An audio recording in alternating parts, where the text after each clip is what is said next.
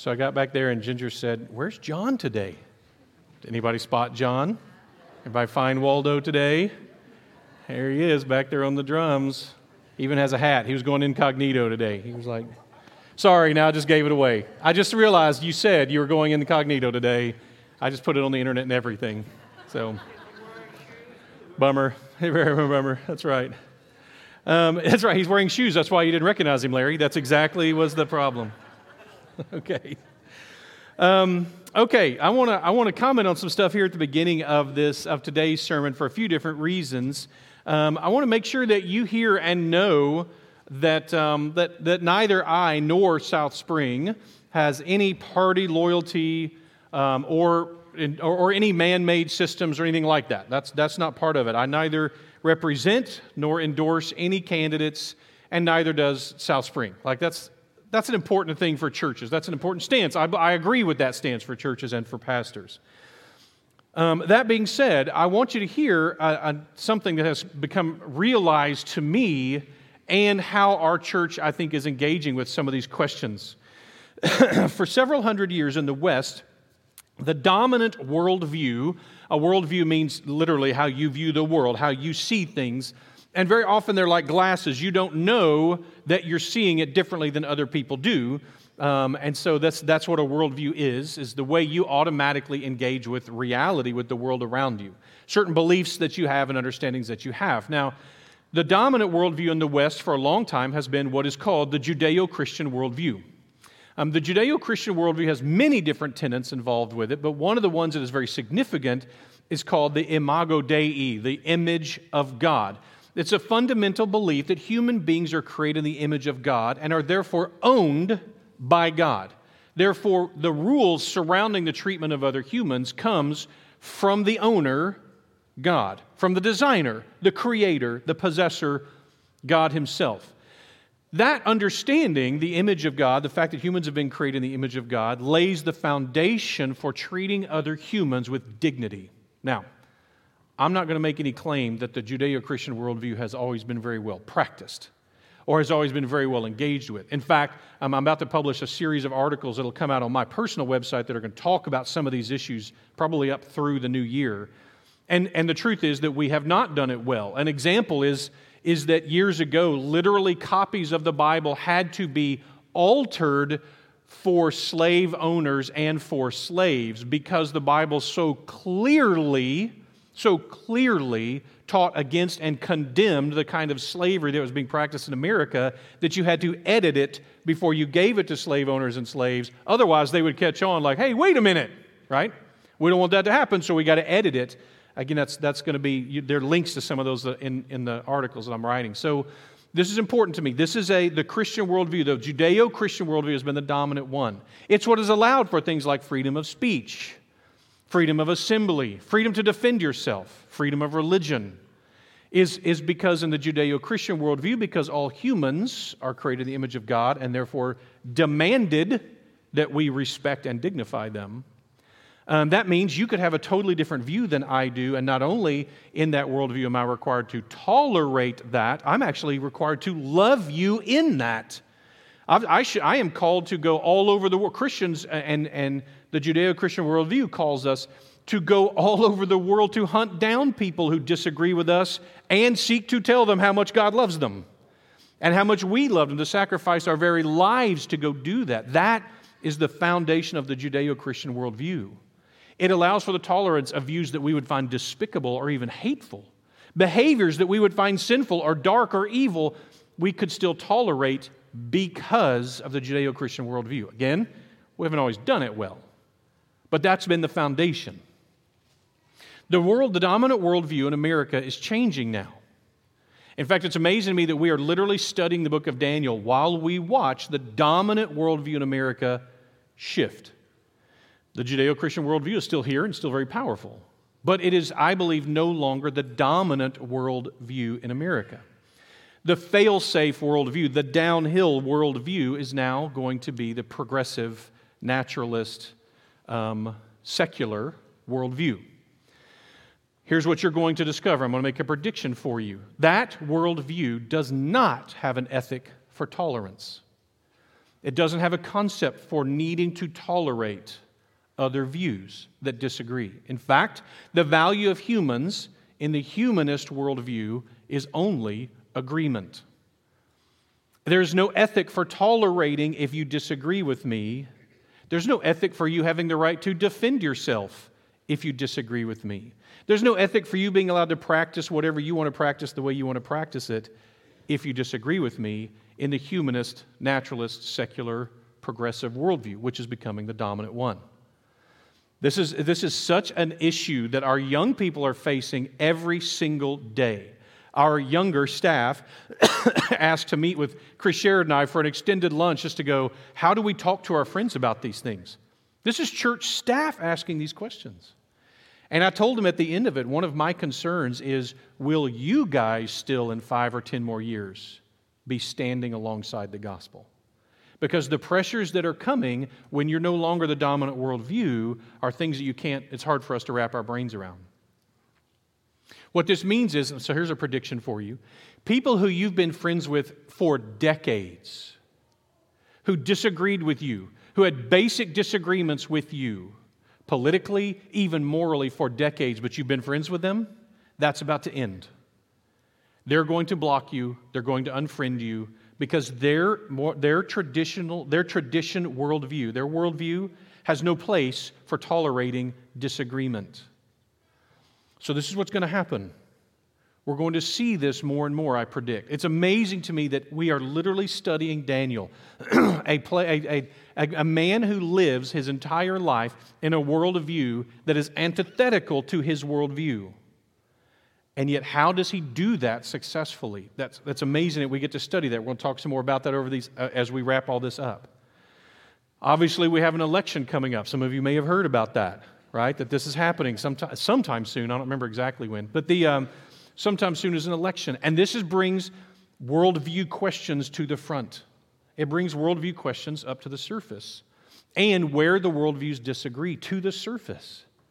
I suspect as we see this shift in dominant, barring a great awakening, we've already had five of those in the West, barring a great awakening, another one, um, this is what we'll see is that shift. So the question we need to be asking as a church is how do we prepare the next generation of believers to withstand the kind of pressure that they're going to be facing? How do we train them up that when all of their friends are rejecting them because of a viewpoint, when all of their, because, because they have no, you go, wait a minute, Chris, whoa, whoa, whoa. That, that worldview, that kind of progressive secular worldview, has always fought for dominance. What are you talking about? I mean, it's always fought for tolerance. What are you talking about? That's a big thing, right? You just got to tolerate us, right? Because they weren't the dominant worldview. When you're not the dominant worldview, you're always fighting for tolerance. But understand, as they become the dominant worldview, they have no ethic for tolerance. It doesn't exist for them. And so, so the value of humans is going to be agreement or nothing. This is just the natural consequence of that dominant worldview shifting. So, what do we do as a church? I've got a couple of them. One, we are offering yet again our annual um, worldview and apologetic seminar for our young people and their families. Now, this is open to all students and their families next weekend. Um, this is, this is and, and by the way, it's open to uncles and aunts and grandparents, mentors, and teachers. If you're someone who you know, I want to understand this better, you can come be a part of that. You need to register for it. The student ministry is going to be, if all of you register, as I hope you do, they're going to be panicked, and that's a good panic. Okay? We want as many people there as we can. Second, you need to hear this. On a normal week, pre COVID, there was a thing called pre COVID. Some of you may remember that. It took about 300 people to run our children's ministry, uh, about, about 90 a week um, to run our children's ministry. And then if you're going to do rotation so you don't burn people out, we need about 300 people. Right now, we've got about 50 to 70 people running children's ministry. We're periodically getting questions hey, when are we going to expand? When are we going to have more children's ministry options? When are the student ministries going to open? When are adult education and, and, and life groups on Sunday morning going to open? So glad you asked. The answer is ready? There it is. When we have 150 total people who step up and say, We're going to serve, teach, lead, and work in the children's ministry, because it takes about 50 people a week just to do the next step. Until we have 150 people, this is what we, this is instead of picking a date and then running with whatever we have, which seems foolish, we're going to say, you decide. You, we as a congregation are going to get to vote by stepping into those opportunities to lead and serve. When we hit 150, probably not the next Sunday, but the next one, we will expand out children's ministry, adult life ministry on the Sunday mornings, and children's expanded, greatly expanded, more than doubled from where it is now. But that's what it's going to take. So as you're walking around the church, if you're not registered and you want to look it up, these are out. Take your phone, do the QR code, and it'll take you to find out more information about the 150, where we get to 150. or pretty much any staff or leadership board member or something like that, you can ask, and we'll get you in touch with the right people. And there's even a table, I think, out front um, for if you want to sign up this morning for this. This is a this is not like, hey, we need to do childcare. We don't, we don't do that here. Um, please don't even say that around Rebecca or Jared. Uh, they go into small conniptions and anxiety attacks. Don't use the term childcare or, or, or daycare or, or babysitting. This is preparing a generation to be leaders in ministry in a culture that is turning against that worldview, the one we want them to hold on to. So we need everyone to step up. And, and it, it actually is ironically, I mean, when you run the numbers, it's darn close to everyone. Uh, to step up and say, hey, you know what, we're going to be involved in this. We're going to minister here and with the children. We'll, we, don't worry, you, you'll get trained. It's actually, the work's mostly done for you. Um, you just got to be prepared to be there in those moments. So that's where we are. We need both of those. And so I've realized as I'm looking at this and as we begin the process of teaching in through Daniel chapter 10 that we're connected to something really well. Um, did I make it clear, by the way, that, we're, that that 150 is what's going to dictate when we do more? Okay, good. Just first service, I may not have been clear enough about that. Like, so, so here's the thing just know if you come ask, if you're not already registered, that will register you right then. Like that, well, that's like, hey, Chris, when are we going to do? Hey, good news. You're re- you are now part of the solution. So that's where we're going. All right.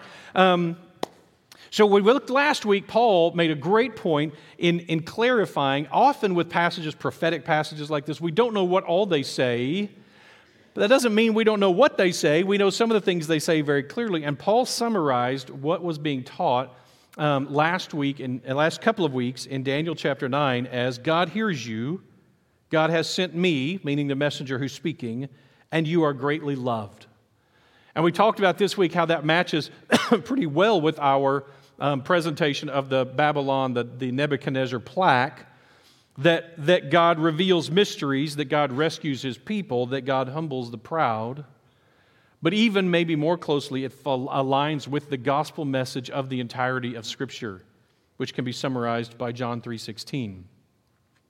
For God so loved the world that he sent his only Son, that whoever believes in him should not perish, but have eternal life. God hears you those who call upon his name will be saved. God hears you. He has sent someone, and you are greatly loved. So here we are. The natural tendency for me, um, as Paul also talked about how our natural tendency is turned to ourselves, and I'll talk more about that in a minute, um, is to, when I get to tough passages, is to go to the commentaries, which is great, which is to go to the notes, absolutely. Go to the other prophets in Scripture, even more sound. But sometimes I forget to do what Daniel always seems to do first, which is to go to God first. We'll talk more about that in a minute, but I want to pray. And I'm going to pray for a specific prayer in addition, if you'll indulge me.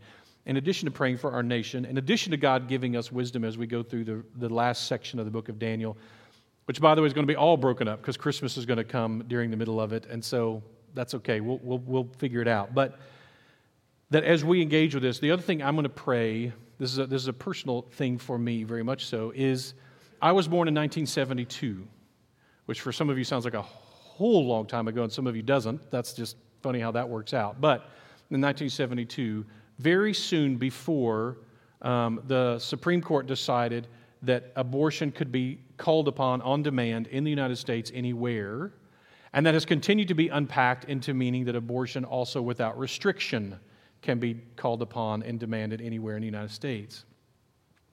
Um, since then, I know the numbers, and I've published about this, but in 2016, for example, when 56 million human beings died around the whole planet, of all forms, all forms of death combined, added up to about 56 million.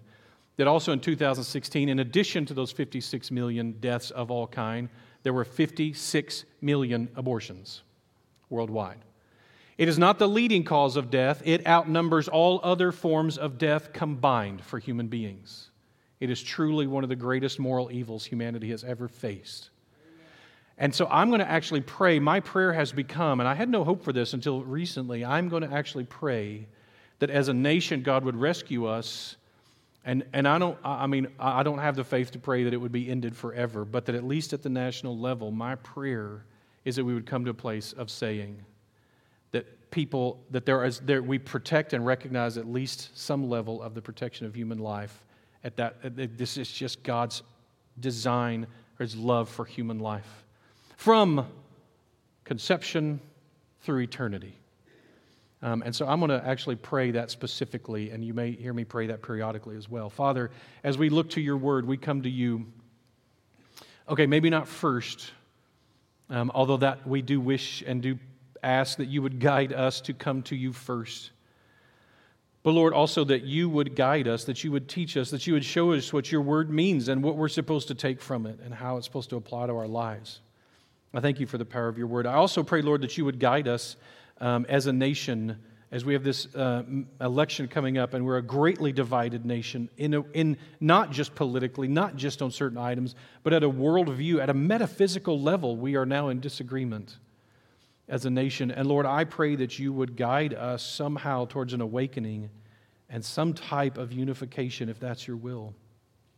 Lord, I do pray um, that you would teach us as a nation to love life again, that we would love life at every stage and learn to love the great gift of life that you've given us, most importantly, the eternal life that is offered as a free gift by your Son. Lord, I pray um, also that this um, scourge of abortion would be ended again. And I know everyone, so many in here have been affected by it, either directly having had one uh, an abortion or more, and or people who are connected to that in one way or another. And I pray your comfort and your love and your blessing be poured out on them, that your healing would be poured out on them in amazing, miraculous ways. Lord, as a nation, I pray that we would come to the place of, of recognizing and submitting to your love of us, all of us from conception all the way through to eternity. So, Lord, I pray that, that that would be something, that this would be something that you would, through your sovereign power, bring us to a new place as a nation. God, I pray that we would be a light on a hill, um, a, a bright light, a dark place, a city on a hill, that we would be salt and light in our community in amazing new ways. And we pray all these things in your Son's magnificent name. Amen. So, as we look at these, here we are in Daniel chapter 10, and we're at a place where, as we're facing um, 10, 11, and 12 kind of being one, one story all combined that we're then accidentally, unintentionally going to break up into pieces as we go through Christian, Christmas and New Year's. But as we pick these pieces back up, we're starting in chapter 10 with this passage that Colson read. In the third year of Cyrus, the king of Persia, a word was revealed to Daniel, who was named Belteshazzar, and the word was true, and it was great conflict. We're going to talk about different ways of understanding that in a second. Um, and he understood the word and had understanding of the vision. So, who is this Cyrus, king of Persia? Cyrus the second of Persia, Cyrus the Great, Cyrus the Elder, the king of the Achaemenid Empire, the king of Persia, the king of Media, the king of Lydia, the king of Babylon. I don't know about your resume, his is better. It is unreal. This is a guy who accomplished a lot in his lifetime. He was the king of so many different nations well loved and respected, except by his enemies, and greatly feared by them. What we know that this third year of Cyrus is about 536 BC. So we're at about 536 BC. Daniel must be around 90 years old. Cyrus made a decree around 538 BC. Uh, his decree, we find it in Ezra chapter 1. Now, this is significant it's kind of fun to consider, as Paul pointed to last time, that Daniel is having to do some of the same stuff that we're doing. When we go, wait a minute, does this, when does this 70 start? Does it start with this date or that date? When do these years start counting? When is the, the whatever numbers? And when we're not, it's not only us doing that, Daniel has to do that. So remember, Daniel was uh, exiled with the first exile in 605 or so BC. There was a second exile a few years later, a third exile a few years later, in the destruction of the temple. And so if you're exiled in 605 BC, somebody, somebody good at math, you're going to spot this. You're exiled in 605 BC, and it's 538 to 536 BC since you've been exiled, and God has said your people are going to be exiled for 70 years. What are you thinking? Carry the one minus. It's 69 years. So Daniel's going, um, hey, what does this mean for us? When does all of this change? You said 70. Where are we in this? Do, God, do I start with my exile? Do I start with the destruction of the temple? Do I start with the conquest of Nebuchadnezzar? Do I, where exactly do I start counting these 70 years? And what does that mean about now? and so we get this whole conversation between God and Daniel as God is explaining, well, it's a little more complex than that. As we wrestle through this, of course, he's asking these questions. So that's where we are. But here's what happens Cyrus makes a first decree about 538 BC according to Ezra. Let's look in Ezra chapter 1. In the first year of Cyrus, the king of Persia, the word of the Lord by the mouth of Jeremiah might be fulfilled. The Lord stirred up the spirit of Cyrus, the king of Persia, so that he made a proclamation throughout all his kingdom, and he put it in writing.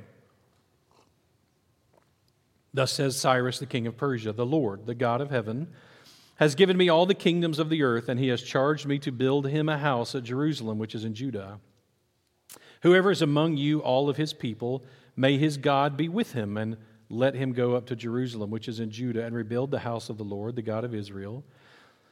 He is the God who is in Jerusalem, and let each survivor, in whatever place he sojourns, be assisted by the men of his place with silver and gold, with goods and beasts, besides freewill offerings for the house of God that is in Jerusalem. Now, you probably automatically say, right. Sure, that's what the king of Persia did. He said, Hey, all this great slave labor that I've got, all this great population that I've got, all these people who I can tax, I'm going to just send them back to Jerusalem and let them move back into their homeland and rebuild their temple. And I'm even going to encourage all the other Persians to give some money to them to help them go do this so that they can go build their temple in their own little foreign country. And this was mocked and scoffed at for many, many years. That, of course, Cyrus didn't do any such thing. That's just goofiness. Now, the language is certainly very pro Jewish, which would indicate that probably this little context, this little thing, though came, coming from the offices of Ezra, may not have been penned by Ezra personally. We've already talked about this. That he might have given a general decree that then different leaders and governors and whatever would have then penned in their own language and for their own purposes. But still, can anyone imagine Cyrus doing such a thing? No, you can't. Why would any world leader do such a thing? Then the Cyrus cylinder was found in 1879. I think we have a picture of the Cyrus cylinder. The Cyrus cylinder, which was discovered, he is named in it, and he is calling for the restoration of temples and the repatriation of exiled people in the first year the Cyrus conquered Babylon. This is unrefuted. Oops. Turns out Cyrus was exactly the kind of guy to send people who had been exiled back home and to encourage them, if not command them, to rebuild their temples and make that a decree. Once again, the hammers lay broken and the anvil still stands, to quote from Billy Graham. God's word still is accurate in regards to this kind of thing. It's exactly the way Ezra said and Daniel said that it was going to happen, or that it had happened. So, this is where it plays out. Again, I know it's Jewish centric. Don't let that throw you off. Amazingly, there are still many secular um, scientists, who, uh, secular archaeologists, who still think this, is, this did not apply to the Jews, just other nations. And at that point, I think you're just in denial. Uh, that's just a psychological state. They just can't accept that obviously the Bible nailed this, because uh, it obviously did. So we're going to accept that the Bible nailed it. Um, so it's this Nehemiah, we know from Nehemiah at about 445 BC, uh, you know, a little while later, um, went to see the horrible conditions of Jerusalem. So, that much time later, 100 years later, the people who did go back, which numbered maybe 50,000 of the hundreds of thousands who were scattered, had still not done anything. And this was probably a great disappointment to Daniel, a great disappointment to the other prophets of the time, and certainly to Nehemiah when he shows up and realizes the people didn't want to go home. This is their promised land, but they're kind of comfortable in Babylon now. They're kind of comfortable in Persia. You can see why a message like this would be one of great conflict. You would have fights going on within houses. We need to go back. We need to go back to our homeland. And people going, ah, but you know, I have a job now. I know, but I, and people wouldn't do it. And the decree from God's prophets to go back to the promised land and rebuild it was largely ignored. And that's going to have extra consequences with it as well. So here we are. The word is revealed, the word is true. It is painful and conflictual, this vision that Daniel's having. It's tough to understand this necessarily in the language, it's a challenge. But unlike in the past, Daniel seems to understand it immediately. And he has a response to understanding it. Daniel experiences this vision, which we'll see in 11. He gets this word, and Daniel has an immediate response to it. He mourns for three weeks. His initial response is to mourning. For, in those days, Daniel, excuse me, he had been mourning for three weeks to build up to this. I'll get to the response to it in a second. I ate no delicacies, no meat or wine entered my mouth, nor did I anoint myself at all for three full weeks. So here we have the Daniel fast, right? Which he's become famous for. We, this is his third time we see him do this in the book of Daniel, where he says all the delicacies he's going to set aside. That's what he had been doing up until when this vision arrives. Gonna, I, I, I spoke too soon. I'm going to show you in a minute what Daniel's response to the vision is. What he had been doing since he had studied Jeremiah and since he had been doing this reading and understanding it, he had realized he had been mourning and praying. We saw his beautiful prayer uh, last time. This is important stuff. It's a version of the fast. He doesn't eat nothing for three weeks just not, he avoids the most joyful food and drink for himself the wine and the meat and the, the good stuff, the stuff he really enjoyed. And so I want to take just a moment and comment on this. I don't want us to fall into the false belief that the joys of the world aren't gifts from God, because they are. The good things in life are gifts from God. Food and drink, even fine food and drink, these are gifts from God. And the things that we have in life that bring joy and happiness to us are gifts but they aren't God. Think about, think about C.S. Lewis talks about in Screwtape Letters, the demon says, is frustrated about this. The demon says, There are things for humans to do all day long without his minding in the least, talking about God, without God minding in the least. Sleeping, washing, eating, drinking, making love, playing, praying, working. Everything has to be twisted before it's any use to us, the demon says. God made all these good things. and, and, and the demons have to twist it, have to make it bad in order for it to be bad. Otherwise, it's a good thing from God. You may have been raised in a version of Christianity like I kind of was. Like, if you're having fun, you're probably sinning, right? if this is fun to you, you need to stop, right? It's probably bad. You're, you're in sin somehow. And so to recognize that's not true at all. The great joys of the wonderful things that God has given us one another, family, friends, um, outdoors, the, the, the, all the beautiful and wonderful things that God has given us, these are things for us to enjoy. But Paul, as Paul mentioned um, a couple of weeks ago, we often look to ourselves if, as long as we think we can solve things. We look to the things that God has given us rather than sometimes to God Himself as a habit. Not Daniel. Daniel turns to God instantly every time.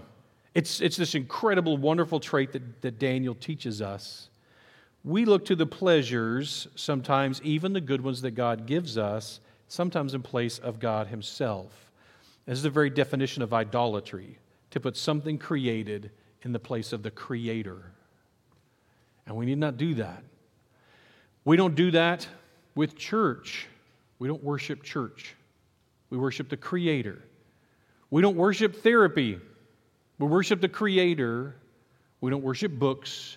We don't worship in, in, none of it. It doesn't matter what it is. We don't worship that, and we should learn not to turn first to all these good things, but instead first to God and then to His provision. When I need comfort, do I look first to Ginger or do I look first to God and then to His provision of my awesome wife? That's how it should be. But the natural temptation for me is to turn first to my wife, first to my friends. And that's a mistake. We don't want to make that mistake. Oswald Chambers said, I think we have this one. The key to the Christian life is not found in what I do for God or what I know about God. It's found in the intimacy that I have with Jesus and the qualities as a result of that relationship. That's the one thing God has called me to, and the one thing that will constantly be under attack in my life. So, a funny thing just happened right when we, right when we were in here worshiping. Um, I reached over and I took Ginger's hand and instantly knew her hand was in the wrong place. So, I know, I know we've been married 24 years and I knew her hand was not fitting the way it was supposed to fit in my hand. And I immediately thought, like, why is her hand up higher? Oh, she's probably wearing heels. Turned and looked, sure enough, she has little heels on. Okay? That's, that's a cool level of intimacy that I know, like, oh, that's wrong. That's something's wrong about that, right? What would it be like to have that kind of intimacy with God? I'm wondering, as we're studying through Daniel here, is what makes Daniel special nothing more than his intimacy with God? Is that the only thing that makes Daniel? The, the truth is, Daniel isn't some superhero who's totally different from the rest of us, which is how I want to think of him, because then I don't have to compare myself to him, right? He's some kind of superhuman God follower, unlike the rest of us. But what if the truth is Daniel prays to God three times a day, faithfully, every day, like an intimate friend, and talks to him openly and goes to him first, and it turns out that's everything that's special about Daniel? What if that's the case? That is an amazing picture that Daniel, I think, gives us. I love the fact that our students right now are actually studying the Christian, the spiritual disciplines of the Christian faith. They're studying things like fasting and, and praying and silence and, and Bible scripture memory and reading. I love that. I think that's an awesome thing because here's the deal we need to be practicing those things even when we don't need them because the day may come when we need them. If we don't learn how to pray and fast and focus, what do we do when we need to be able to pray and fast and focus? Here's the example that I often use. Um, Paul and, and some of the other guys and I, for years, we've taught the concept of bravery. This may not be accurate, but this is how we teach it. That bravery is doing something you fear because you fear it. Whereas courage is doing something you fear because you believe it's right, which turns bravery into practice courage. Does that make sense? I do something that I fear because I fear it so I can learn how to face my fears so that when I'm morally called upon to face a fear, I am able to. So I fear large things in the water. I don't know why. I just I lived in East Texas. Why I'm afraid of large things in the water? It's not like there's a lot of large things in the water around here, right? And so, but I can imagine large things in every body of water. I don't know about you. If it's dark, especially, there's there's leviathans down there, right? So I mean, I go to the Buffalo River and, and drift in the Buffalo River and see a big rock, and it gives me a, an anxiety attack to see a big rock. I don't think the rock's coming to get me. It's just big and it's in the water, okay? so, one of my life goals is to, is to uh, uh, tank dive with sharks. So, I want to go down in a cage and dive with sharks. Why? Because it scares me to death. That's why. I want to face that fear. I want to do that and experience that and face that fear.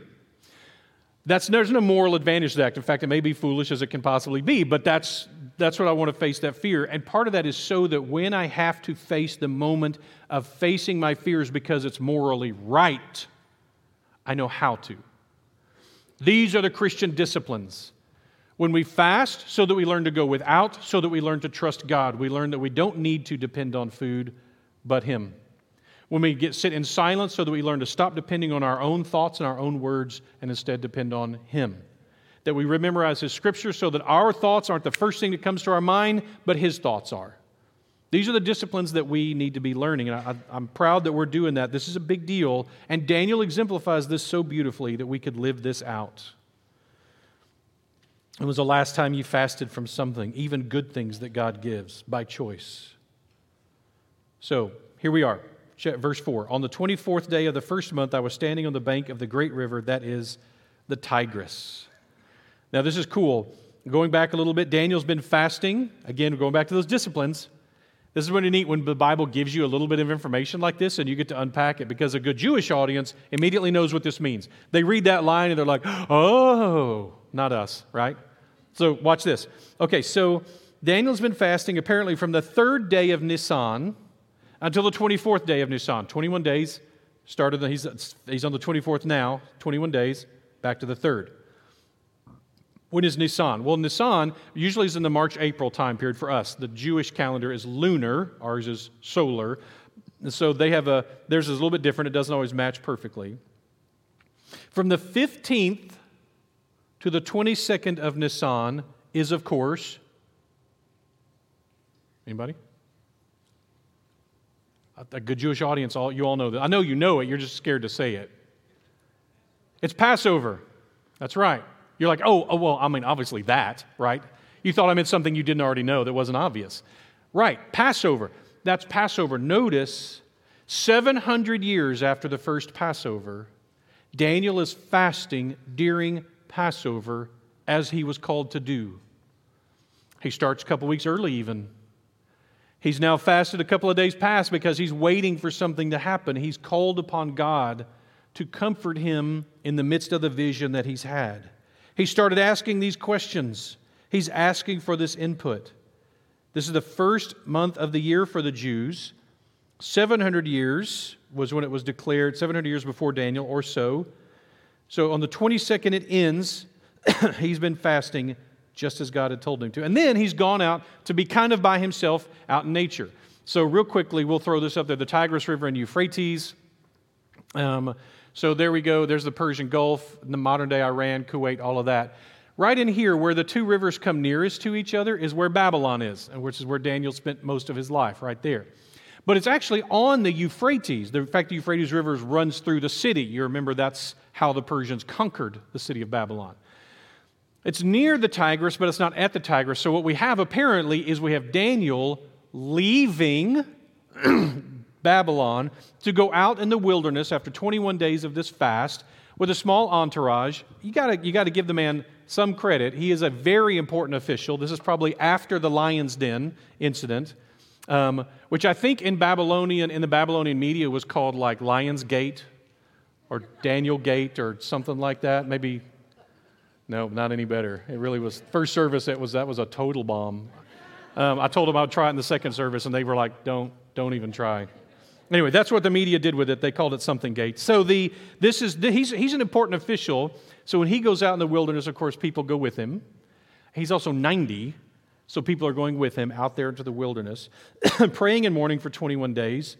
Which, by the way, of course, is three sevens, two important numbers to the Jews of completion. Suddenly, Daniel is alone. Because everyone runs off. They suddenly, there's a trembling that sets upon everybody, and everybody runs off. And then, just as suddenly, he's not alone.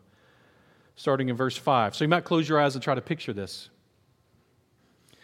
I lifted up my eyes and looked, and behold, a man clothed in linen, with a belt of fine gold from Uphaz around his waist. His body was like beryl, his face like the appearance of lightning. His eyes like flaming torches, his arms and legs like the gleam of burnished bronze, and the sound of his words like the sound of a multitude. You can imagine there have been plenty of artist renderings, attempts. I've got one that I think is kind of cool and kind of helps us connect with what's about to come up next.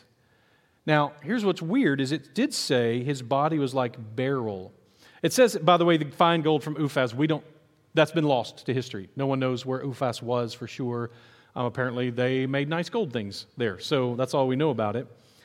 So his body's like beryl, which is kind of interesting. Beryl is a stone, it's a type of stone. A lot of our stones are what we call precious stones, are beryl stones. Um, I use the example of this one because it's my wife's favorite. That's aquamarine. And so um, that's an example. So there was something, but, but many other stones are beryl stones as well. Why? Uh, his, but his, somehow his body looked crystalline which is kind of cool. That, I feel like that picture didn't do that justice. Um, so, this is an impressive figure. 600 years later, the Apostle John is going to run into another figure he describes in language clearly inspired by this. Revelation 1 12 to 16. Then I turned to see the voice that was speaking to me, and on turning, I saw seven golden lampstands. In the midst of the lampstands, one like a son of man, Daniel reference, clothed with a long robe and with a golden sash around his chest, and the hairs of his head were white, like white wool, like snow. His eyes were like flame of fire, his feet were like burnished bronze, refined in a furnace. His voice was like the roar of many waters, and his right hand he held seven stars. From his mouth came a sharp two edged sword, and his face was like the sun shining in full strength. Again, you get a picture kind of like this, has been an, an attempt to. Um, it's really tough to show these pictures because they're so extraordinary. But you, you probably notice that they look alike. The descriptions are very similar. In fact, there's, a, there's another one that shows kind of the, the things that connect the two of them together um, that are very similar. So you're, you're probably assume that this is the same person 600 years later, and many do. Um, next week, I will unpack more in detail um, this idea. Um, I actually don't think they're the same person. that probably actually puts me in the minority, um, but, but I think there's a reason, and I will get to that next week why I don't think they're the same person, but they very well may be. I, you, can, you can argue either side of it. In John, it is clearly the person of Jesus Christ. So um, I'll keep reading in Daniel, Daniel 7, and I, Daniel, alone. Uh, saw the vision, for the men who were with me did not see the vision, but a great trembling fell on them, and they fled to hide. So he instead, he does respond to the presence of this new character immediately. Verse 9 Then I heard the sound of his voice, and as I heard the sound of his words, I fell on my face in a deep sleep with my face to the ground. Flat out face plant. He just falls straight to the ground with his face in the dirt, not protecting himself, and he falls down like he's dead. The others run and hide, and the language makes clear that he is like a dead man, which, by the way, is also connected to Revelation. When I saw him, I fell at his feet as though dead, John, the Apostle John says. But he laid his right hand on me, saying, Fear not, I am the first and the last, the living one. I died. Behold, I am alive forevermore, and have the keys to death and Hades. This is clearly Jesus Christ. Um, so that means either Daniel is now interacting with the second person of the Trinity, which is pretty cool, or it means that this messenger sent to Daniel is dressed in the armor of his Lord, which is also cool. Both are, the, are, are pretty amazing. And again, we'll unpack that next week some. Whereas in Daniel, while in Revelation, the person puts his hand on him but doesn't have him, doesn't require him to stand in that moment. In Daniel, he does. Behold, a hand touched me and set me trembling on my hands and knees and said to me, O Daniel, man greatly loved, understand the words that I speak to you and stand upright. For now I have been sent to you. When he had spoken this word to me, I stood up trembling. This is one tiny thing that makes me, this is a small piece of the puzzle, but makes me think that maybe this isn't Jesus himself, because when you're with Jesus, it's not required that you stand face first on the dirt is a totally appropriate response to being in the presence of Almighty God. Angels always have people stand in their presence. People tend to fall down and they're like, no, no, please stand. Don't do that, right? You need to stand up. And also just the idea that this person was sent by seemingly by a higher authority. That seems like an odd thing for Jesus if it's Jesus to say. Does not discount it being Jesus. That's a little bit on, on, on the part of why I think that. Again, we'll unpack more. Regardless, God has heard and God has sent because he greatly loves Daniel. Daniel is greatly loved. And Daniel, 21 days before, began to cry out. And we're going to find out that when Daniel cried out, immediately God heard, and immediately God sent this messenger. But something stopped him. For three weeks, something stopped him, which is what we're going to start unpacking next week. And it's crazy. I mean, it's, it's going to blow some minds as we look at that. He said to me, Fear not, Daniel. For from the first day you set your heart to understand and humbled yourself before your God, your words have been heard, and I have come because of your words. Now, wrapping up, here's, here's what struck me. And this, this just kind of a, almost a strange one. I think one of the main things for us to pick up from this passage is the fact that Daniel's first response is to seek God. But here's what struck me in this as I began to think about the idea of Jesus Christ appearing to John in this great royal power, in this great divine glory. The thought of one of his messengers showing up wearing essentially the armor of his God, the, the, as if to exemplify to be the ambassador of the Lord.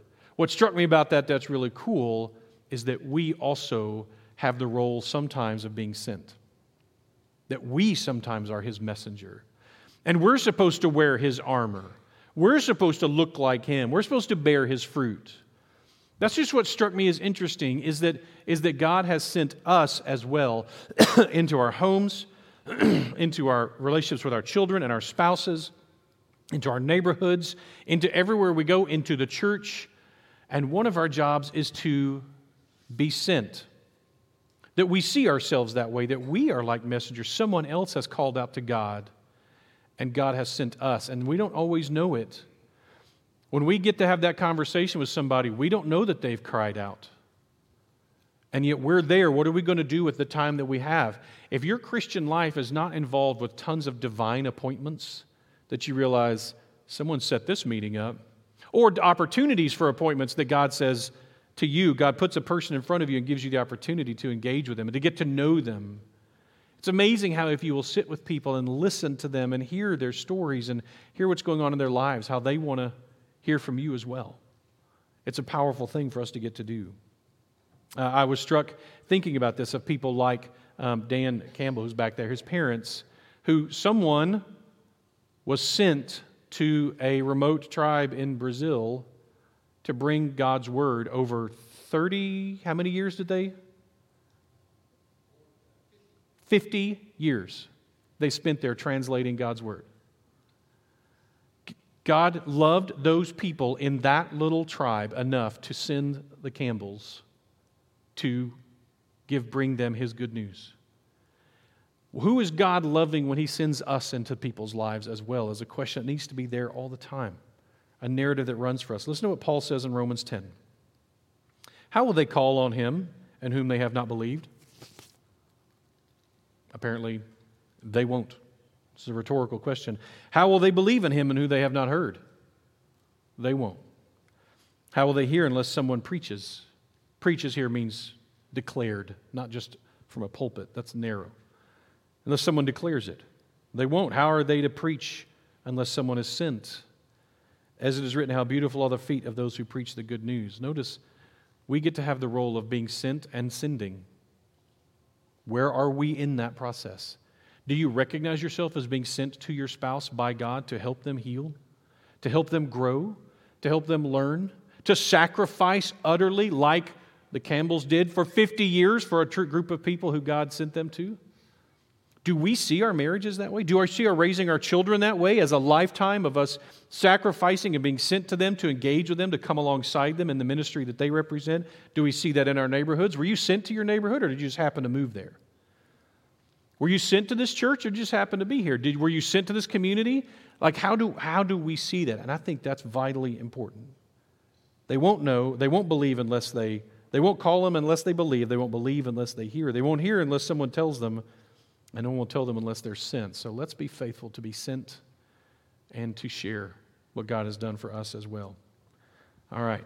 Stand with me if you will. Let's Let's pray together and, and ask God to guide us in what that means. How do we invest in the places where He has sent us, to the people that He has sent us to, as He called us to? And part of that's going to be are we looking to Christ first? So I'm going to pray that over us. When we're done, when I'm done praying, it'll be the time we call the invitation time, a time for us to respond. If you know you want to join this dysfunctional family and be, be do church here, um, we'd love to have you. If you've already gone through that process, now's the time to come let us know. But if you've got anything you want to come pray with someone about, or if you need to engage with God in a new way, understanding that He hears you and He loves you and He has come to get you, um, and this is the first time you've understand that, we'd love to pray that with you as well.